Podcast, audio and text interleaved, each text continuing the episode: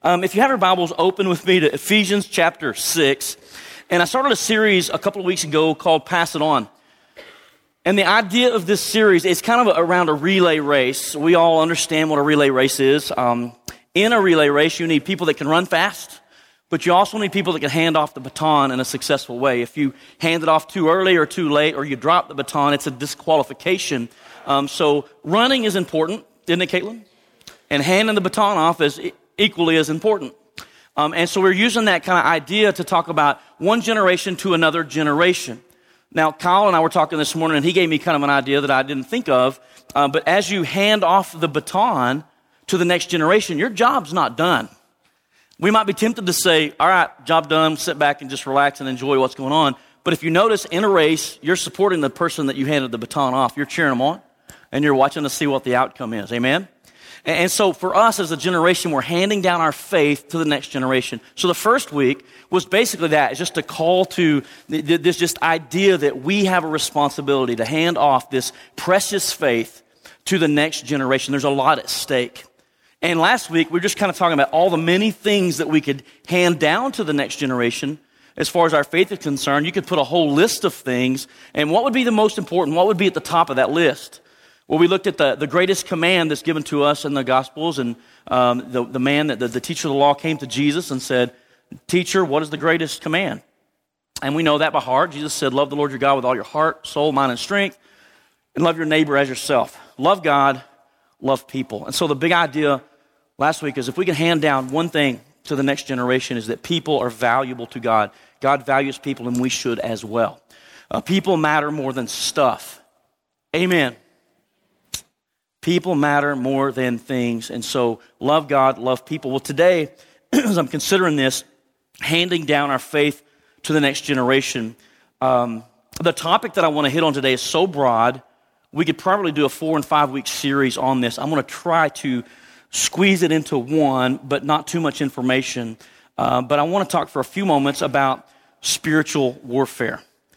So, as a parent, um, handing down my faith to the next generation, when I think about what the next generation is up against or what they have to face, um, I realize that there's a lot at stake, and I realize that there may be some things that that next generation doesn't even consider as, as realities. Now, as a parent, I, I think I've done a great job at trying to teach my kids from a physical perspective, a physical realm, to watch out for certain things. Stop me if you've heard it. Don't go near a white parked van in a parking lot. We call those creeper vans, right? Um, don't walk somewhere in the dark alone, girls. Have you heard that one? Oh, here's one. Don't take candy from strangers. Heard that one growing up? When I was a kid, they were talking about putting all this stuff in your candy, and so trick or treat got scary, and moms and dad wouldn't let us go trick or treating. You've done that? Bad company corrupts good character. We'd say, hey, I don't think those people are really good for you to be hanging out with. They bring out the worst in you. So as parents, we're really good at trying to conditioning and pre- condition and prepare the next generation to know what to watch out for, to have their head on a swivel, so to speak, and to know what to look out for. Um, and, and, you just go on and on and on the things that we teach them. If it sounds too good to be true, it probably is, right? Or watch out for the shysters. Watch out for the scam artists. You know, the latest scam comes along the way. And us older ones that have been there, done that are going, hey, that's a scam. How do you know? I've been there, done that. So we get that. We understand in a physical realm how important it is for us to invest our knowledge into the next generation. But when it comes to the spiritual realm, um, I think it's something that if we're not careful, we can neglect. In fact, it's not talked about a whole lot in churches today. For some, it's talked about almost nil, nothing. And then others excess, I mean, just they obsess over it, and it's all they think about. I think that there's a healthy balance to that. And I want to just share that with you um, and I believe that when it comes to spiritual battles, half of the battle is knowing that there is one, knowing who the enemy is, and knowing his tactics. Amen? And so, as we're teaching the next generation uh, about this thing called uh, spiritual warfare, let us just consider um, a few verses. I had you turn to Ephesians 6. I'm going to get to that in a moment. We'll look at a passage in Corinthians, um, and, and I'll tell you those if you want to follow along or if you just want to take some notes, uh, that would be um, awesome as, as well. Um, here, here's what I'll say about this. I was kind of raised in a family that the spiritual stuff, um, Spiritual warfare was talked about a lot. It was hyped up. There was a demon in everything. I mean, I had a flat tire on the way to work. It was the, the flat tire demon, you know? Or, or I got fired from my job because I didn't show up three weeks in a row as a bad boss demon. You know what I mean? I don't think it works that way. Um, um, the air conditioning quits. We would just, I mean, there's a demon behind every bush, and it was just excessive. And then there are those that say, you know what, that stuff's crazy. Um, just don't believe in that, that kind of stuff. But here, here's what you need to know whether you believe it or whether you not, you don't believe it. Um, it is real. And regardless of whether you want to believe it or not believe it, you will, if you don't believe it and don't understand this stuff, you can become a victim of, of his schemes. Satan's been at this a long, long time, and he knows how to play the game. And I, I see so many Christians today that are victims of his tactics, his schemes, and it's just heart wrenching. I mean, open up Facebook and you're, you're reading stuff and you're like, man, do you even own a Bible? Have you read it uh, about what, the, what, God says about who we are in Christ and the victory that we have in Jesus? Um, and so it's just heart wrenching to see this. And so I want to share with you just quickly a few things um, in this topic. Number one, there's an invisible world. Um, we believe by faith that Jesus came. I wasn't here when he did it. We believe that Jesus came, he died on the cross for the sins of the world. We have to accept that by faith as well. We believe that he was raised on the third day and that he ascended into heaven. Raise your hand if you agree. All right, so we believe, but we believe that by faith. Faith is believing what we don't see. The same thing is true of the spiritual realm. We may not see it, but it takes faith to see it, to understand that it is there and it does exist. One really cool story um, in Second Kings I want to just kind of give you a, a little bit of background. Second Kings. So you have this prophet Elisha. And there's a king there that's wanting to get rid of Elisha because the king wants to attack Israel. And every time he, he makes these plans, they're secret plans, um, Elisha just hears from God, and God says, Here's what they're fixing to do next. And so he just warns the king of Israel, Hey, don't go there. There's a trap. And so the king that was wanting to attack the Israelites were like, Who's the traitor in our bunch? And the guys are saying, it's none of us, it's the God of Israel. Elijah, the prophet, he's the one, the prophet for Israel. He tells the king of Israel, even the words you speak in the privacy of your bedroom. I mean, Elisha's got God's ear, or, or excuse me, God has Elisha's ear, and he hears him, and he's just telling him every move. And so finally, he has a gut full of it, and he sends all of his armies to go attack Elisha. Now, Elisha is there with his servant. So imagine the scene. Elisha and his servant camped out, probably in a tent, and then the, the servant gets out and he looks around and he sees armies and armies and armies around him. And he's like, uh oh, I think we're in trouble. So he goes to the man of God, Elisha, and he says, Yoicks! You know, what do we do? It looks bad out there. And Elisha says, there are more for us than there are against us. Now, I don't know about you, but I'm the servant. I'm going to go, you plus me is two. You're horrible at math, Elisha. There's much more out there than there are in this tent. And, so Elisha prayed that his eyes would be open. And when he opened his eyes, he says, he looked up and he saw the hillside around Elisha was filled with horses and chariots of fire. There were more there than there were against them that were for them. So there's this unseen world. They, they say that's just one cool story in Elisha, or excuse me, in the Old Testament. Um, the New Testament is filled with examples. Jesus himself um, dealt with the spiritual realm. He spoke of, of Satan often, um, his, his, his tricks, his tactics. He was confronted by uh, Satan.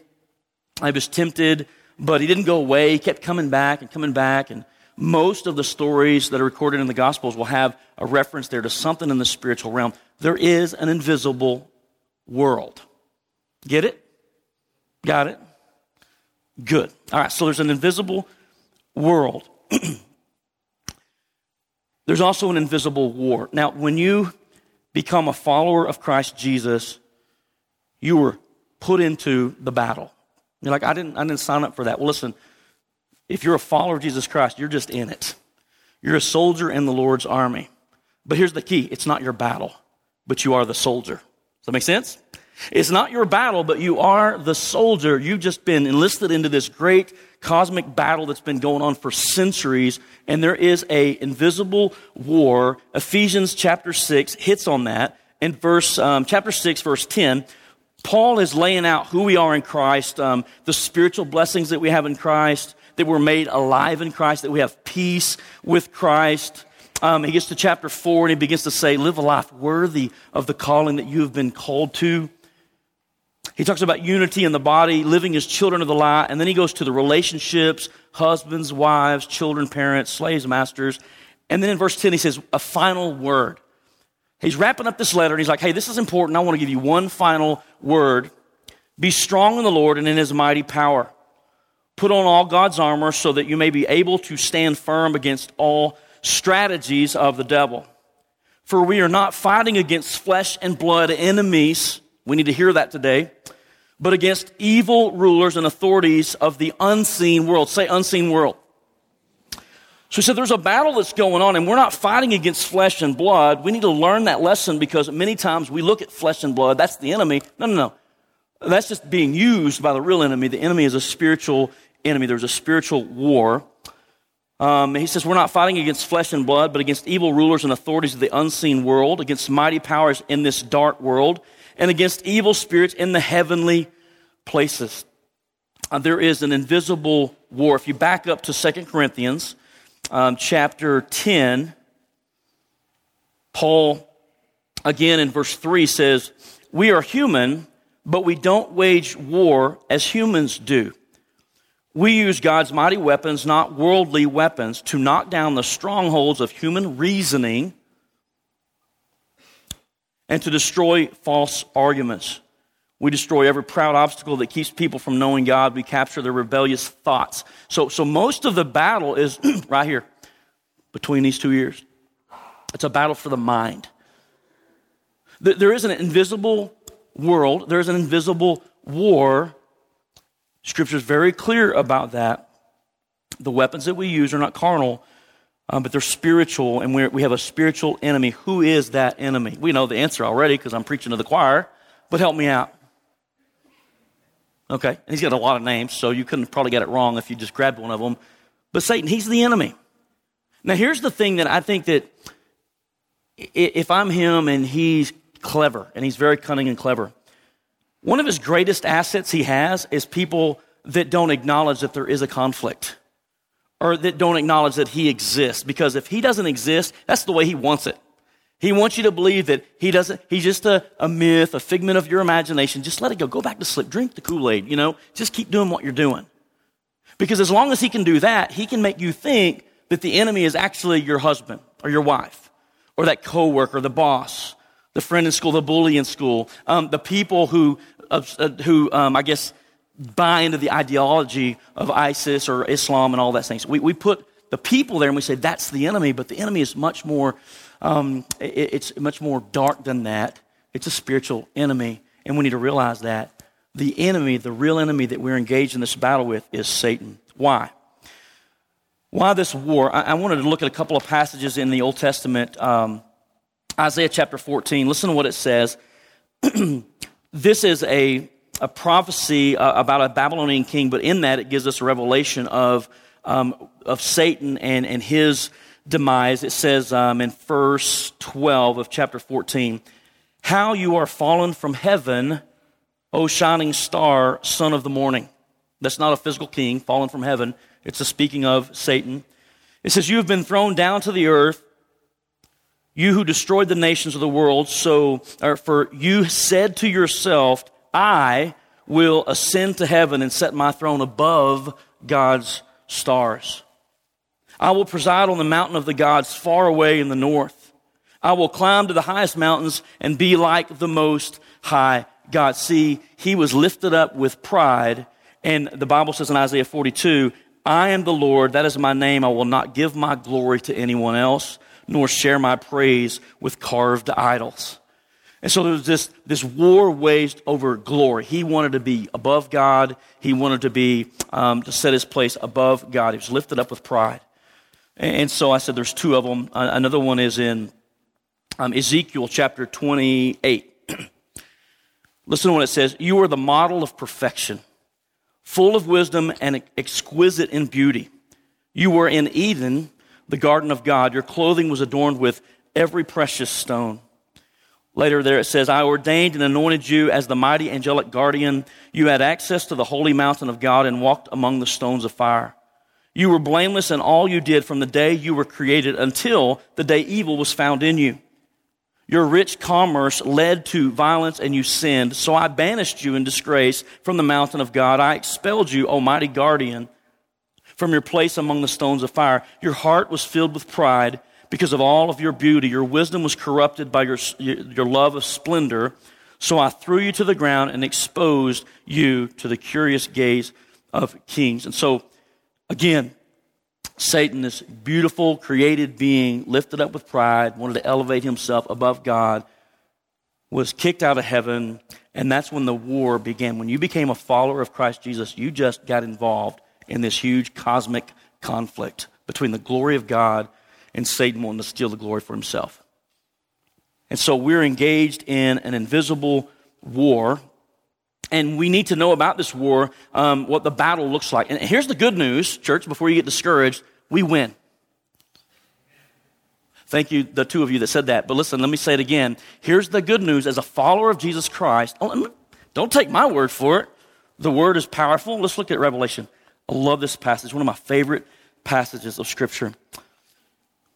Then I saw an angel coming down from heaven with the keys to the bottomless pit and a heavy chain in his hand. He seized the dragon, that old serpent who is the devil, Satan, and bound him in chains for a thousand years. The angel threw him into the bottomless pit, which he then shut and locked to Satan, or so Satan could not deceive the nations anymore until a thousand years were finished. Afterward, he must be released for a little while. You go over a little bit, and it says, um, in verse 10 of chapter 20 in Revelation, to the devil who had deceived them, or excuse me, then the devil who had deceived them was thrown into the fiery lake of burning sulfur, joining the beast and the false prophet. There they will be tormented day and night forever and ever. Ha ha. Oh, I love that. Satan gets it, right? We win. We're on the winning team. The battle is the Lord's and He is victorious, but day to day, as followers of Christ, we are engaged in little battles.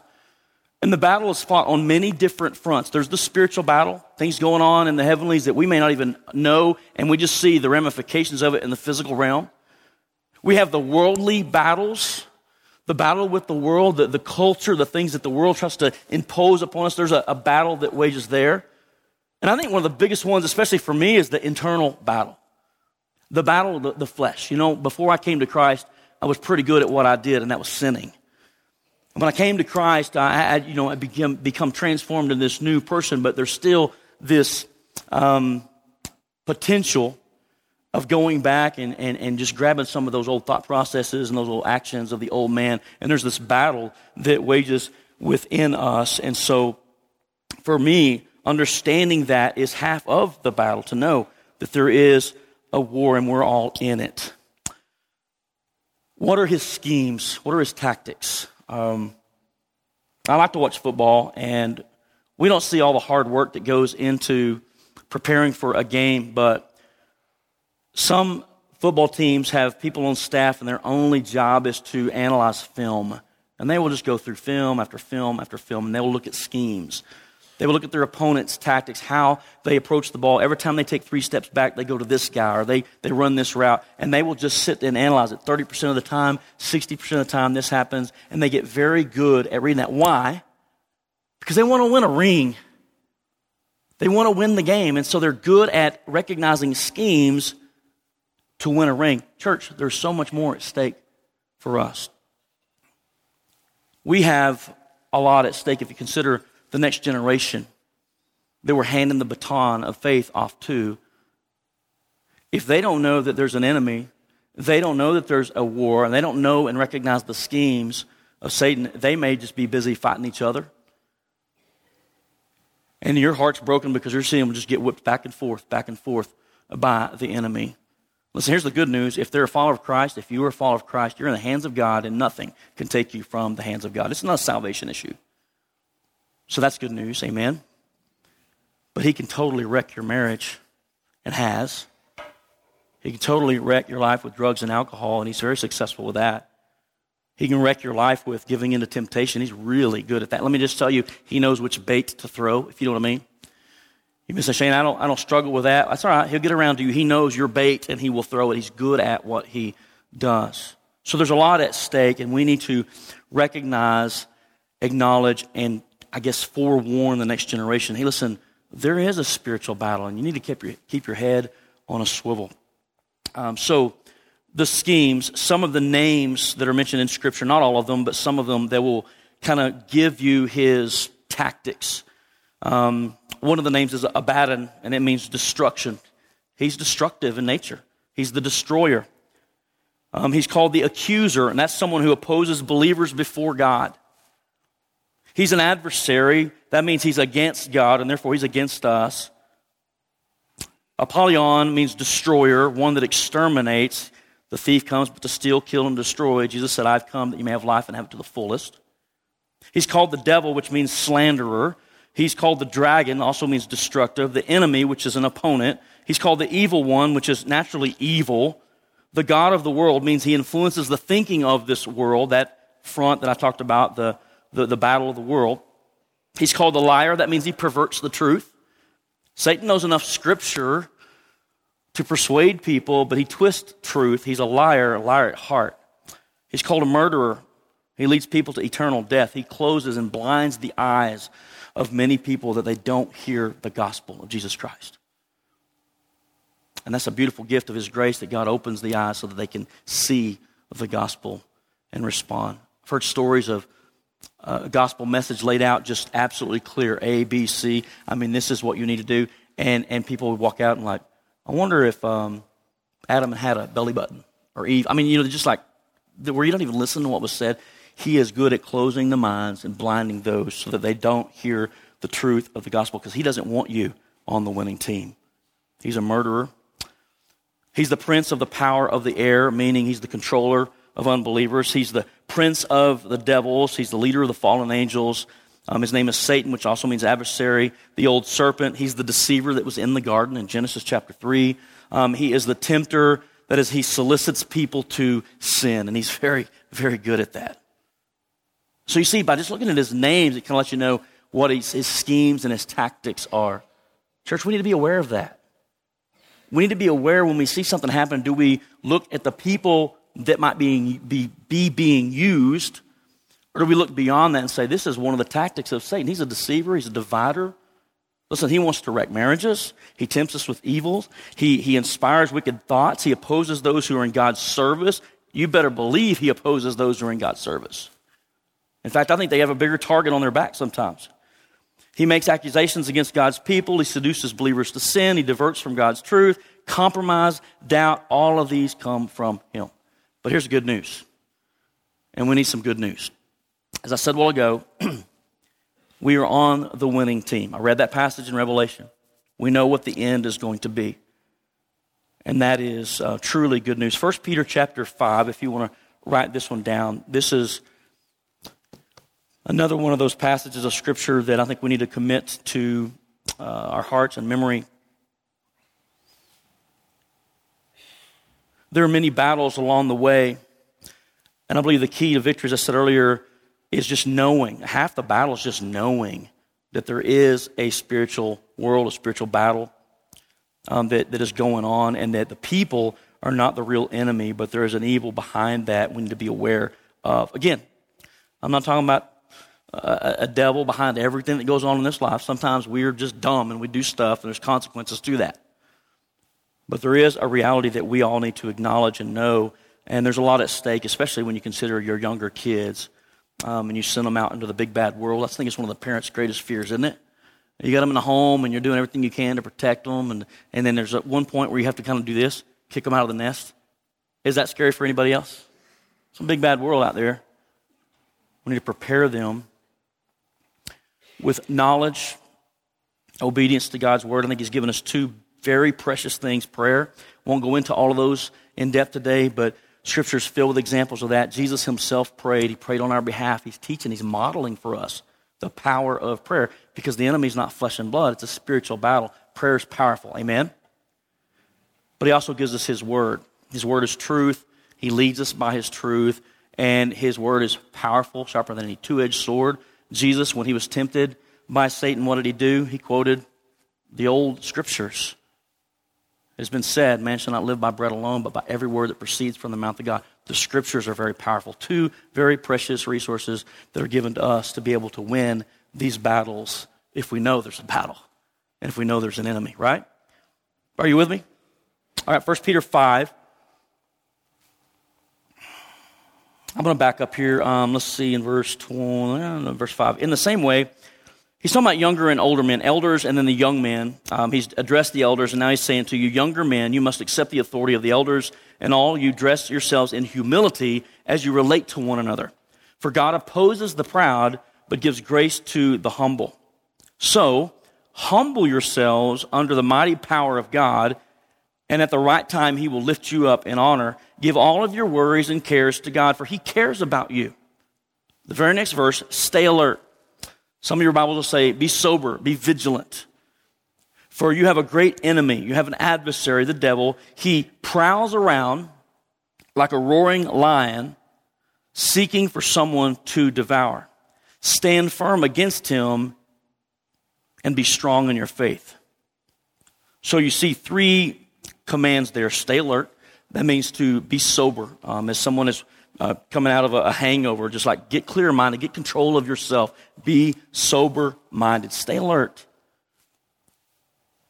Watch out, be vigilant. If you send some soldiers in a foreign country in a hot spot, you better believe they're going to be walking with their head on a swivel, aren't they? And they're not just like going for a little cruise in Baghdad or whatever. They're looking around every corner and crook for the enemy. That's what it means to be vigilant. It means to keep your eyes open, looking for the enemy. Why? Because the enemy, the great enemy, the devil, prowls around like a roaring lion looking for someone to devour. He comes to steal, kill, and destroy. He wants to destroy lives. And you know what, church? It's a shame. He's very successful at it many times. I think sometimes he's successful because the victims don't realize that they're engaged in a battle. But we are. The battle is the Lord's, but you are the soldier. Stand firm against him. Stand firm and be strong in your faith. Why? Greater is the one that's inside of you than the one that's in the world. Greater is he that is in us than the one, the deceiver, the tempter, the liar, the devourer, the destroyer. Greater is he that is in me than he that is in the world. I'm on the winning team. And if God is for us, who can be against us? Amen? Be sober, be vigilant, because there's an adversary. James chapter 4, verse 7 says, Resist the devil, and he will flee you. But I would add, he will come back. For the rest of our lives, before Christ returns, we're going to have battles. And each one of those battles is, is in and of itself, and we may hit, come as the tempter, he may come as the accuser. He may come as a divide and conquer. And with each one of those, we have this gift of his prayer and the gift of the Word of God to combat that, to put on the whole armor of God, the rest of that Ephesians passage, and to stand against the schemes of the devil, resist him. And it says he will flee, but you better not think it's over. All right, I agree. You never get to a point in your Christian walk where you get beyond the attacks of the enemy. You never get beyond it. He might just come up with another plan, another scheme, but he's always going to pursue. He's always going because he is ticked that you and I would decide to place our faith in the King of Kings and the Lord of Lords. And he himself wants the glory, lifted up with pride. He is in a battle, a war, and he's going to do as much damage as he can until the day it's all over with. But in the crosshairs are the next generation and us. So we need to, as Christians, have our head on a swivel, be sober, be vigilant, recognize there is a battle. But also, as we're considering the next generation coming up underneath us, to make sure they know as well. Does that make sense? Do you hear my heart behind that? My, my, my passion? Because as a pastor, you just see it and it just breaks your heart. You're like, these guys need to know, they need to know, they need to know. There is a battle. You're in the Lord's army. Um, and He's given us everything that we need to succeed. Half of the battle is just knowing, having the understanding that we are in um, that conflict. But He and we will be victorious in Jesus' name. Amen. Aren't you glad for that? Mm. Someone said one time, Satan's good at this. Um, I mean, you're trying to get your life on track. You're doing things the way God would want you to do them, and um, you have a setback. You slip back into a sinful pattern. You, slip and you say those words, or you respond in that anger, or whatever it is. And the first one there to say, aha, is the accuser of the brethren. And the one he's messing with primarily is you. It's in your head. And the first thing he's going to do is discourage you, make you doubt, am I really a believer in Christ? Because if I was a believer in Christ, I probably wouldn't have done that. And he's very good at discouraging. He's very good at trying to, to make you think, all right, you know what, this is all a sham. You, you might as well just give it up because you're not perfect. And he's, he's really good at that. Every time he reminds you of your past, here's what they used to say remind him of his future. Every time he brings up your past and reminds you of the scumbag that you once were, any scumbags in the room? Or just the pastor? Every time he brings that stuff up, rather than allowing it to get to us, to discourage us, to get us to take our eyes off of the author and the finisher of our faith. Every time he brings it up, we just need to recognize it for what it is and say, you know what? That is true. I once was lost, but now I'm found by the grace of God. And you know what I'm going to do? I'm going to get up. I'm going to dust myself off. 1 John 1 9, I'm going to confess my sins to him. He's going to cleanse me from that, forgive me of that, and I'm going to keep walking forward in Jesus' name. But let me just remind you, devil, you're going to lose the war you're going to lose the war, and we will be victorious in Jesus' name. Amen? Let's pray. Father, thank you for.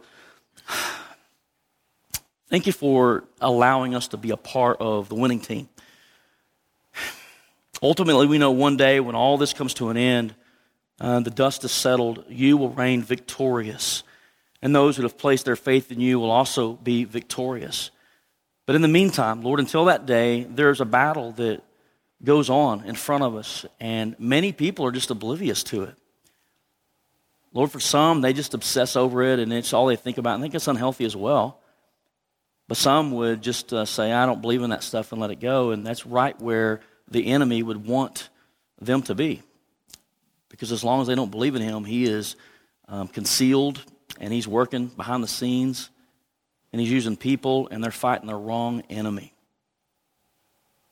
They're bringing a knife to a gunfight. And um, Lord, I pray that you would open our eyes. Um, I pray that you would give us just discernment to see the things that we, every day, that we deal with. Um, and just ask the question is there a spiritual realm to this? Is there something here that I need to see, acknowledge, and um, go to battle in?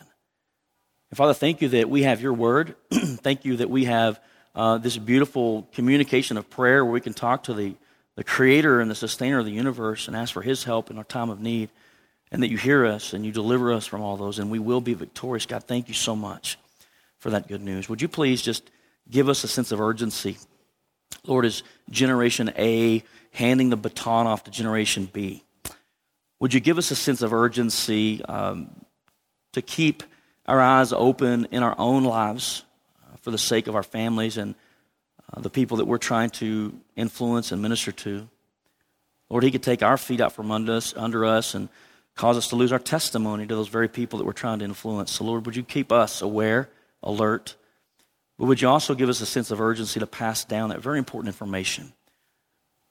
Lord, to be intentional at um, when we're giving our kids all these um, things that they should watch out for and the ways of the world that we not neglect the spiritual things as well. Again, Father, that's not the, the ultimate uh, focus that we should focus on, but it is something, it's a reality that we all need to acknowledge. And I pray that you would just make us victorious on that, that the enemy would be found for who he is and what he does, and he would be rendered ineffective in our lives, in our children's lives. We ask it in Jesus' name. Amen.